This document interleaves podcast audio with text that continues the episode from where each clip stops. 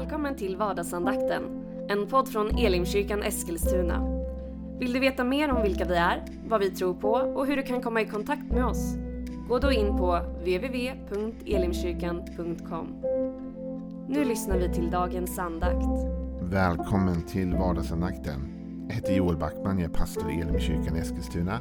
Vad roligt att du är med och lyssnar. Vi ser ju med glädje att vardagsandakten har lite grann exploderat kan man säga. Vi har mer lyssnare nu än vi någonsin har haft. Från toppen av Sverige till botten av Sverige och även utomlands. Jätteroligt. Vi håller på att läsa igenom Efesierbrevet tillsammans. Och det gör vi därför att Efesierbrevet är tema för Ekumeniakyrkan i år. Och vi som församling tillhör Ekumeniakyrkan.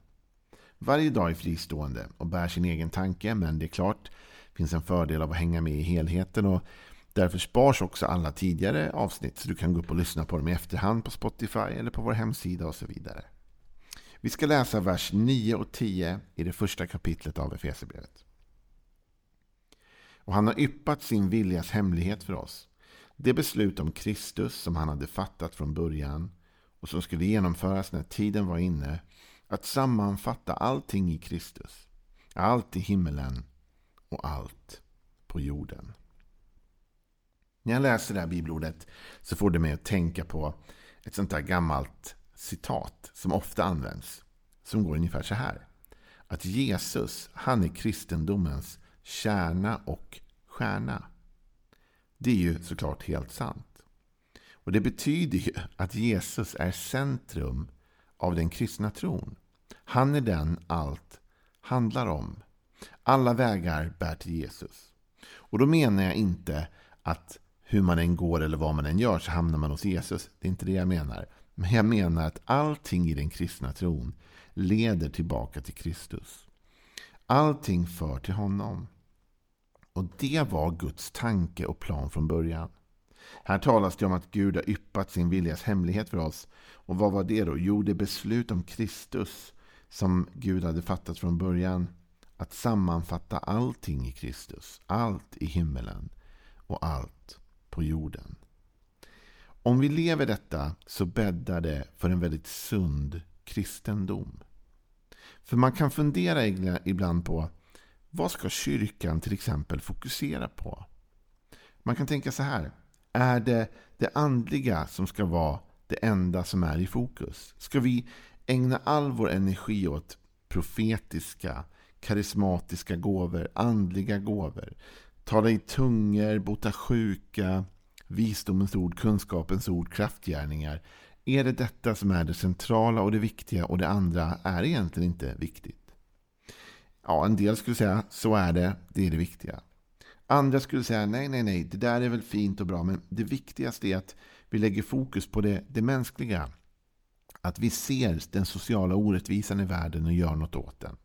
Att vi kämpar mot miljöförstörelse och annat. Att vi jobbar för att världen ska bli en mer jämlik och god plats för alla människor mot orättvisor och så vidare.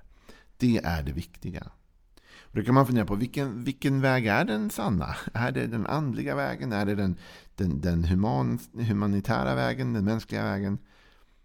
Den sunda kristendomen tar inte bort det ena eller det andra.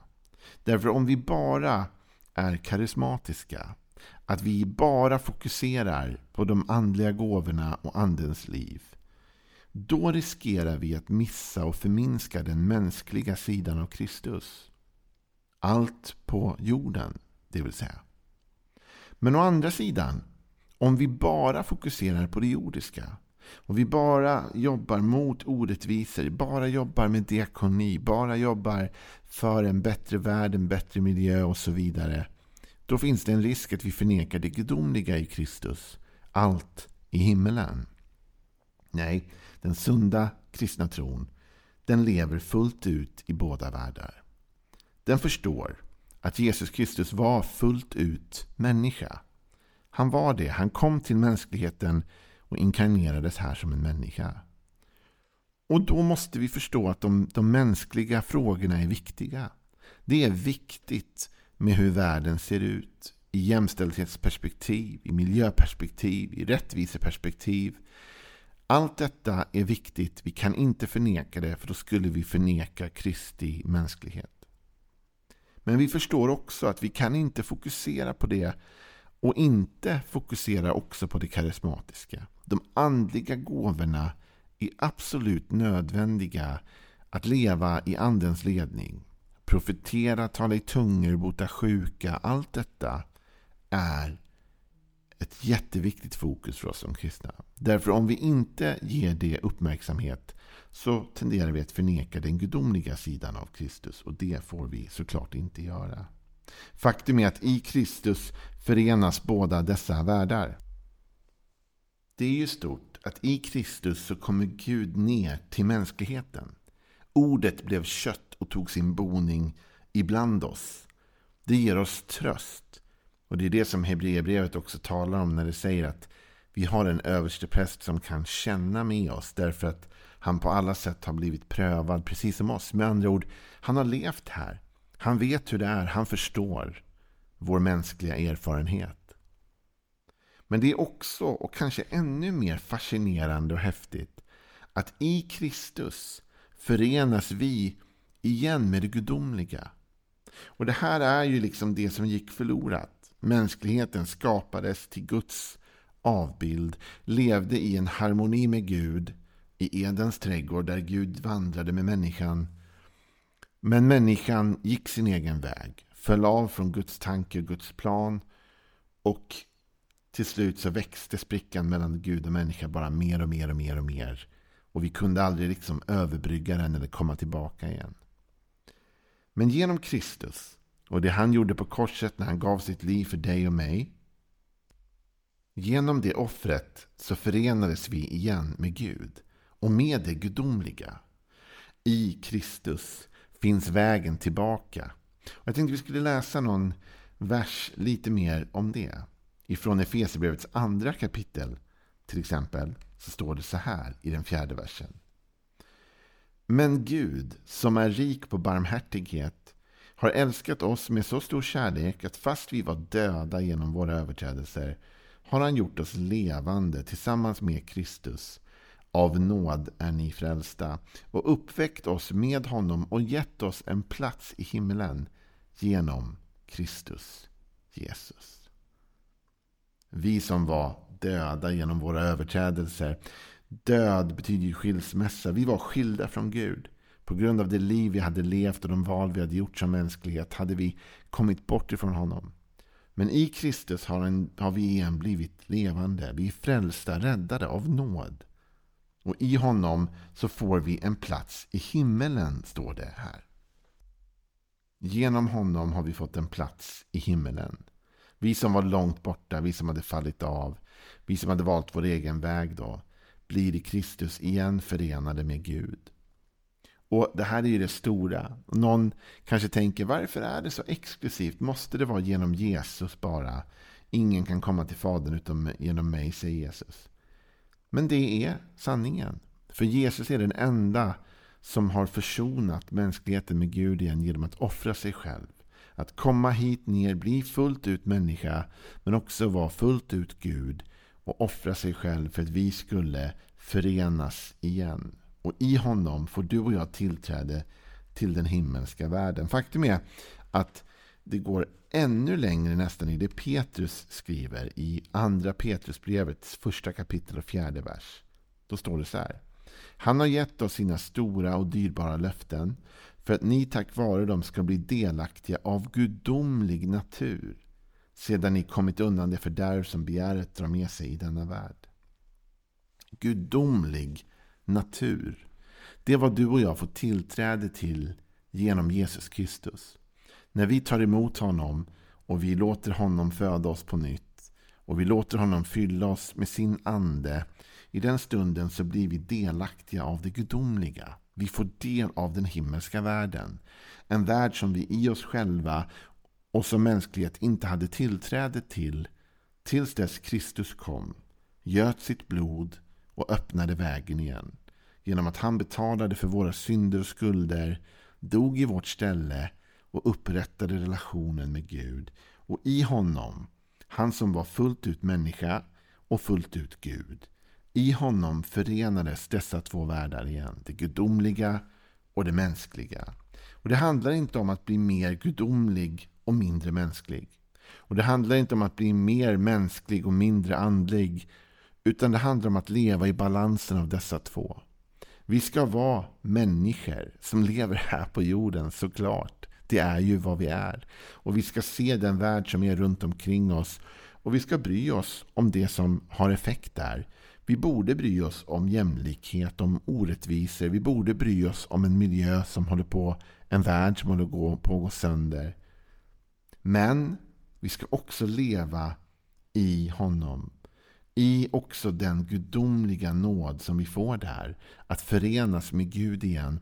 Att få del av gudomlig natur och få del av den andliga världens rikedom genom Kristus. För han är den som förenar inte bara det jordiska utan även det himmelska med varann. Dessa två världar.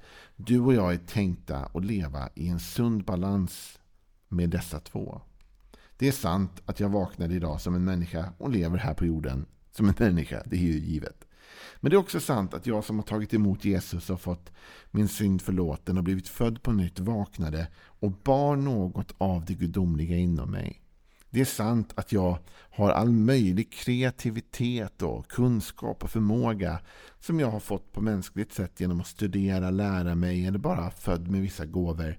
Och de här sakerna kan jag använda för att ta mig fram och navigera mig i livet. Men det är också sant att jag som har tagit emot Jesus bär med mig andliga gåvor. Bär med mig en andlig verklighet som gör att när jag ibland står inför omöjliga situationer eller Eh, hinder som inte jag rent mänskligt kan göra något åt så har jag också tillträde till den andliga världen i all dess rikedom. Vi läste ju tidigare faktiskt om att i Kristus är vi välsignade med all den himmelska världens välsignelse. Wow! Du och jag har i Kristus tillträde till ytterligare en dimension. Och jag är rädd för att allt för många av oss troende ibland har lagt allt för lite fokus på den världen. Alltså att vi levt för mycket bara med, med allt runt omkring oss och inte sett att i Kristus har dörren öppnats till en helt ny verklighet. I honom får vi tillträde till profetiska ord. Vi får tillträde till helanden och mirakel. Vi får tillträde till övernaturlig kunskap, visdomens ord, kraftgärningar. Massa olika saker som kommer till oss genom Kristus. Genom anden som han har låtit flytta in i vårt hjärta. Så idag vill jag utmana dig att leva i en sund balans i Kristus mellan det mänskliga och det andliga. I honom förenas dessa världar. Det finns både och. Och om du är i en församling så hoppas jag att du kan vara med och påverka din församling på ett sådant sätt att den vågar se och leva i båda världar. Fullt ut såklart delaktig i världen i all den medmänsklighet och empati som vi behöver ha och i alla de frågor vi behöver ta oss an. Men också fullt ut engagerad i den andliga dimension som församlingen faktiskt bär. Där vi också är kopplade till Gud genom Kristus, har tillträde till den himmelska världen och dess välsignelser. Det måste vi också utnyttja och leva i. Ja, det här var några tankar för dig att balansera och fundera kring idag så är vi tillbaka med mer vardagsandakt imorgon igen. Gud välsigne dig. Hej då.